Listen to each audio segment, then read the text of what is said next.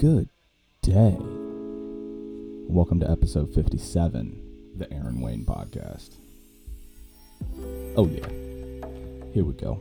Feels good to be back in it.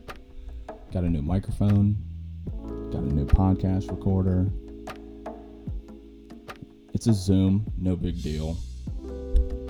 Hope you guys are doing well. I'm a dad. I'm almost a month into this dad life thing. In fact, it's about 1 p.m. now.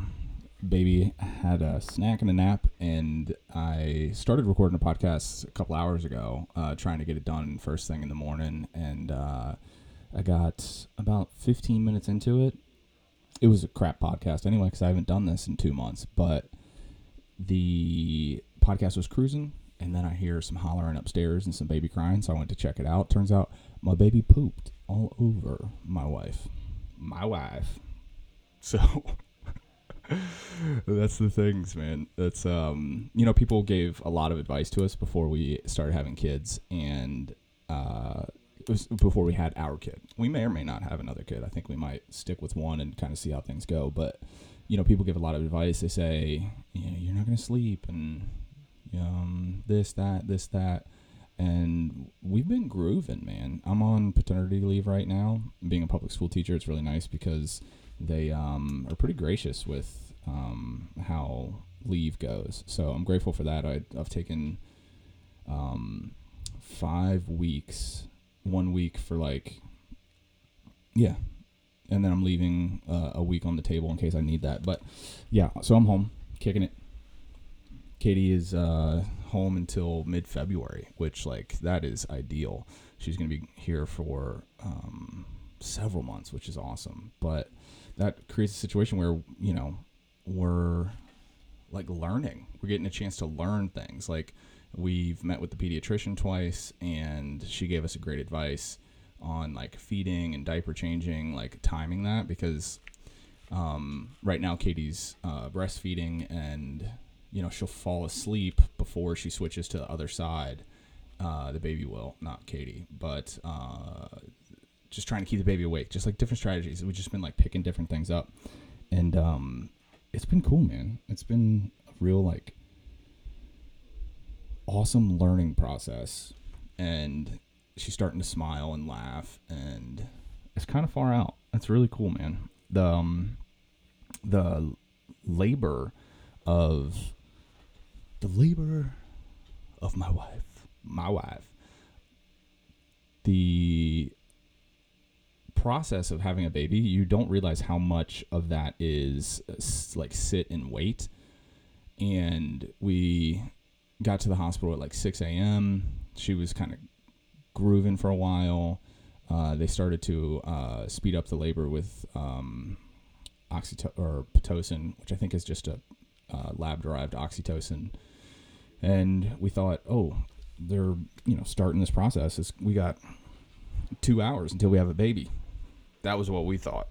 What we didn't realize is we were still 14 hours away from having a baby, 12 hours away from having a baby. So Katie was in active labor for 10 to 12 hours, which is just active labor is just a certain amount of centimeters dilated. And, back to the advice, people often give advice to new parents, and you don't realize that they're trying to articulate something that is almost completely ineffable. It's you can't really describe the experience. And I've been writing, I've been thinking, I've been trying to figure out how to articulate some of these ideas of parenthood and fatherhood specifically. But the one thing that I can articulate clearly is the labor process, because people say, women are, you don't realize how strong your partner is until you see her go through labor. And that is definitely true. Katie and I have been together for 20 years nearly, and seeing that process it fundamentally shifted the way that I think about my wife. She was in active labor for, 10 or 12 hours, but really the action is more condensed than that. And she was pushing for 3.5 hours. So if you've never like been a part of the process of a baby being born, you know, we get this idea from media that it's a, you know, an hour, 30 minutes, something like that. And for a lot of women, it is.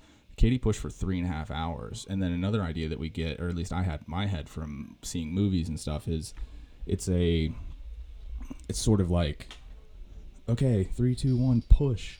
And then you do that and you kind of just push and then baby comes out. What you don't realize, and at least I didn't realize, is that the actual like pushing process is like doing 10-second long intervals of squeezing every muscle in your body. So like if you were to listening to this right now, squeeze every muscle you can. Like Katie's face was puffy. That's how much musculature she was using. She was using every muscle in her body for 10 seconds, full clench, for 4 reps every 5 minutes for 3.5 hours. It's insane. Like the average marathon time for like someone who's not an elite athlete, I think, is roughly 4 hours. Someone who's really fit could do a 3.5 hour marathon, but that's just like a slow, sustained pace. It's not as hard as you can and then relax, and then as hard as you can and then relax. And the breaks in between each of those like 10-second intervals is just enough time to take your breath out and back in. It was incredibly impressive. It was so far out to sea. Another thing they don't tell you is that epidurals are really freaky. Like, especially with my awareness of anatomy because of yoga, and I was talking to the doctor after she gave the epidural, and I was just like curious, like, are you going here? Are you going there? She ended up, after the baby was born, she ended up showing me some graphics that she had on her phone. She had an anatomy app, and she showed me like where the epidural goes in, but it's not a gimme. You know what I mean? It's definitely a tense process. I think that was, you know, probably the second most intense part of the entire labor, which was just getting the epidural in. So Katie pushed for like 3.5 hours. Turns out my baby's got a big old noggin, just like her daddy. So she ended up having to get an unplanned C-section after 3.5 hours, which like wasn't part of our game plan. We were aware because a good friend of ours used to be a labor and delivery nurse. And so she sort of coached us like, this is what will happen if you have an unplanned C-section. And so, you know, it wasn't completely foreign to us, like what would happen, like how it would go. But, you know, they're like, all right, sign these papers, and Dad, here's your scrubs. Meet us in the lobby in 30 minutes, and we'll take you back. And then, you know, they take me into the room. Katie's like on the table, has like a blue sheet so that she and I can't see the actual surgery because, It's a legit surgery. It's like a pretty far out surgery. And you can learn more about that if you want to, if go online, but, it's a proper surgery. It took her 2 weeks to fully recover from it. So she, was on the table, and I was like, I walked in, scrubbed up. Actually, I was wearing this shirt now that I look at myself in the camera. How about that? Serendipity. And, you know, I'm talking her through it. It was a highly emotional event. And then we're just kind of talking to each other. I'm trying to keep her cool, just chatting. I was freaking out. But I think that Katie and I have been together, like I said, for 20 years. And I have a real capacity to, like, understand when she's worried about something. And I don't think that she can tell when I am or am not worried. And so I was able to be calm, even though on the inside I was like, holy shit. And then, you know, we're talking. Next thing you know, we hear a baby crying. And it was such an intense experience. It was such a relief after all of the work and then the fear of, you know, a C-section, like what could go right, what could go wrong. And then you hear the baby crying. The first time I ever, someone can correct me. I think none of my friends listen to this podcast, but whatever. If you're one of my friends and I have helped your infant, text me and say like, hey, no, Rico, you helped my baby. I don't remember ever having held an infant before. And they take Eleanor, our daughter, to the table, clean her up, cut her umbilical cord, which I was stoked to do. In fact, the midwife said, she was like, Dad, do you want to cut the umbilical cord? I was like, hell yeah. And then later on, I was like in the process with Katie during the pushing, and she was like, do you want to catch her, like the baby? And I was like, yes, that would be crazy. I've made that joke in the past, like to Katie, oh, when we have kids, I'm going to be the one catching the baby. And if I hadn't bred a baby with such a massive noggin, that would have been in the cards. But they bring the baby over to me, and I like I said, I don't think I've ever held an infant before. And she's all wrapped up and swaddled. And your boy is a swaddle king these days. Because for the first like 2 days we were in the hospital, I think we were there for 3 nights, I believe.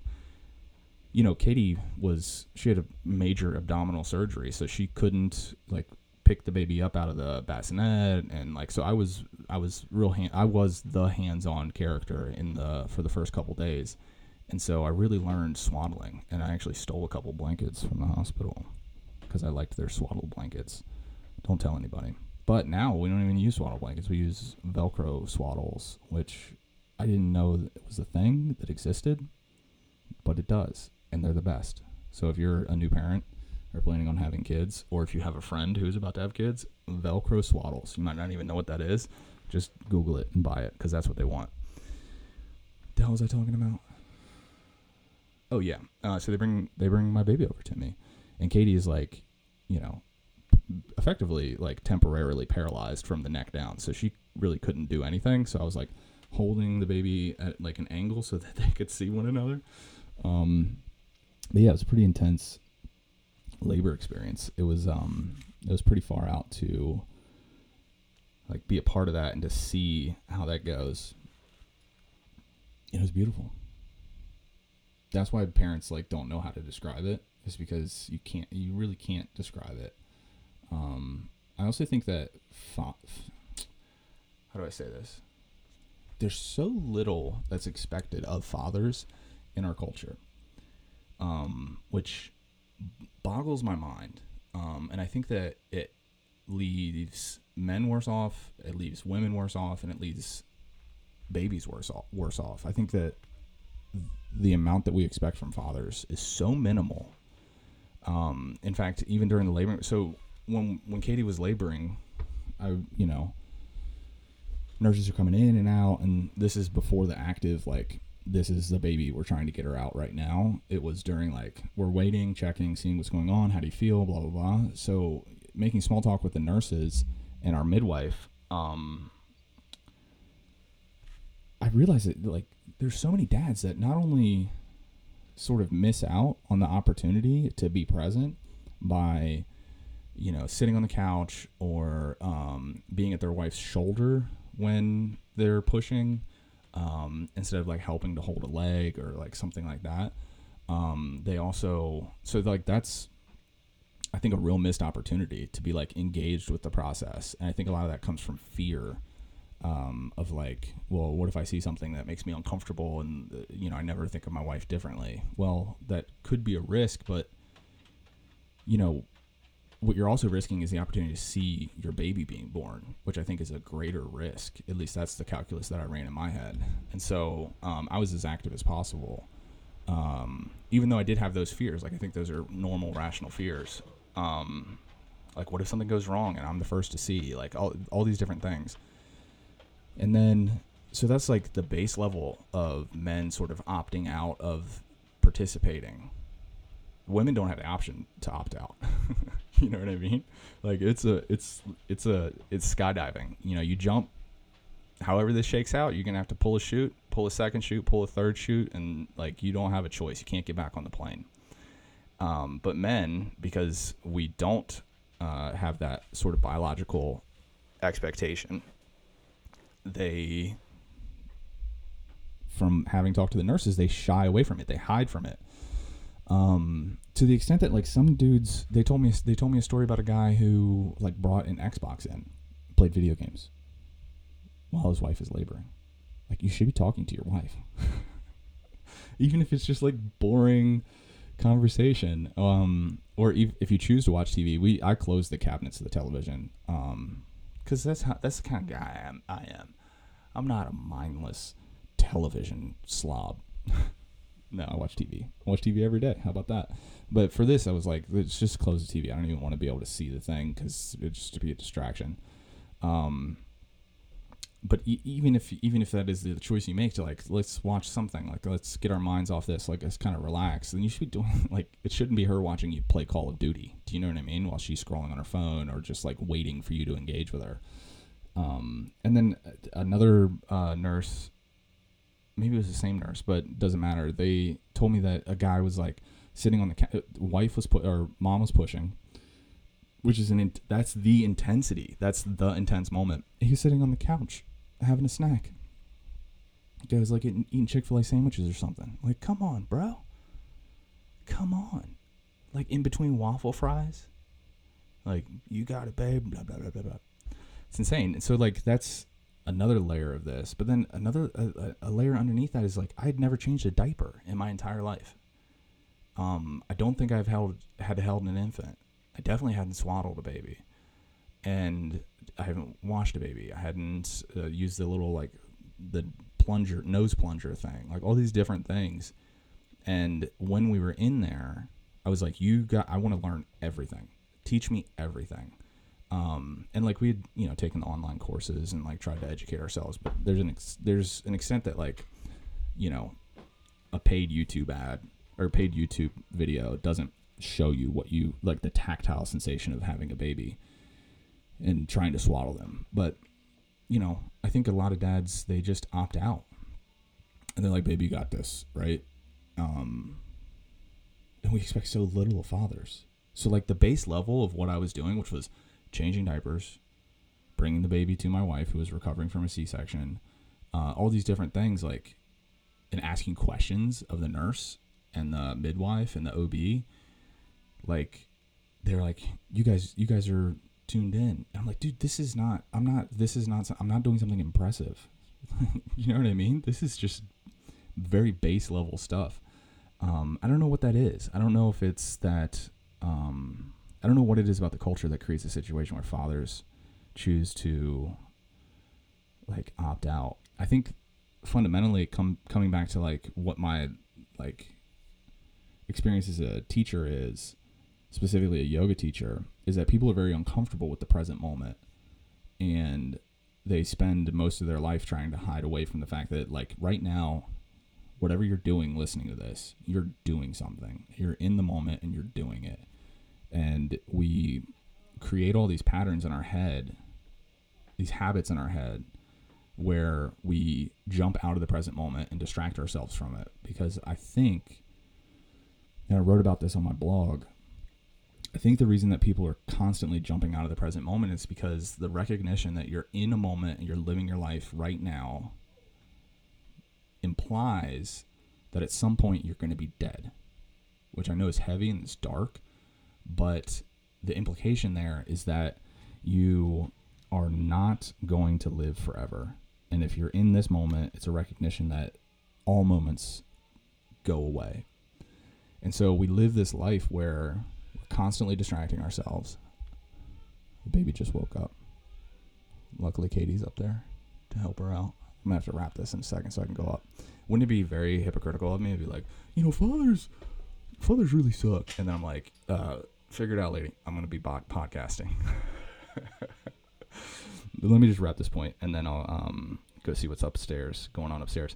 We constantly are hiding away from the moment that we're in.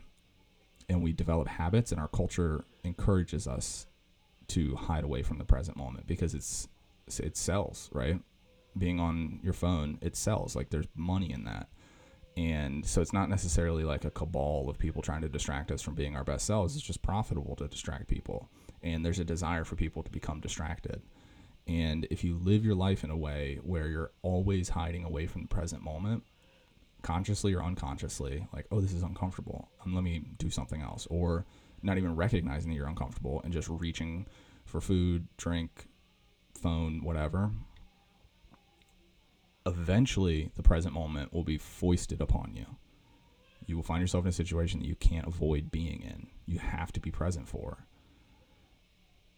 And it'll be overwhelming if you haven't practiced just, this is what it's like to be in my body right now in this moment.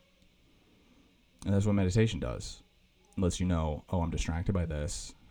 And in your daily life, you'll realize, oh, I'm distracting myself from something. I'm trying to hide away from, you know, the stressful thing at work, or boredom, just boredom, being bored. We're not allowed to be bored anymore. And fundamentally what that does, are you distracted by the baby crying?